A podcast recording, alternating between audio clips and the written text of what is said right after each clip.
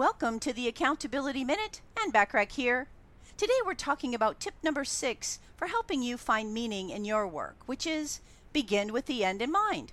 At the end of the day, all that matters is whether or not your daily actions are bringing you closer to achieving your goals in the time frame that you desire. There's just no reason to continue doing anything that detracts you from your ultimate goals.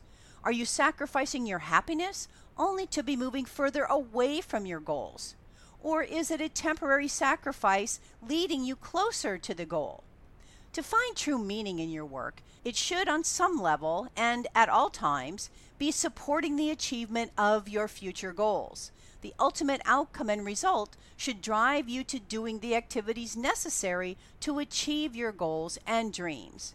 Download my complimentary values clarification exercise to help you get started on defining and getting clarity on your core values by going to accountabilitycoach.com forward slash values hyphen clarification. And tune in tomorrow for tip number seven for helping you find meaning in your work. I appreciate you listening.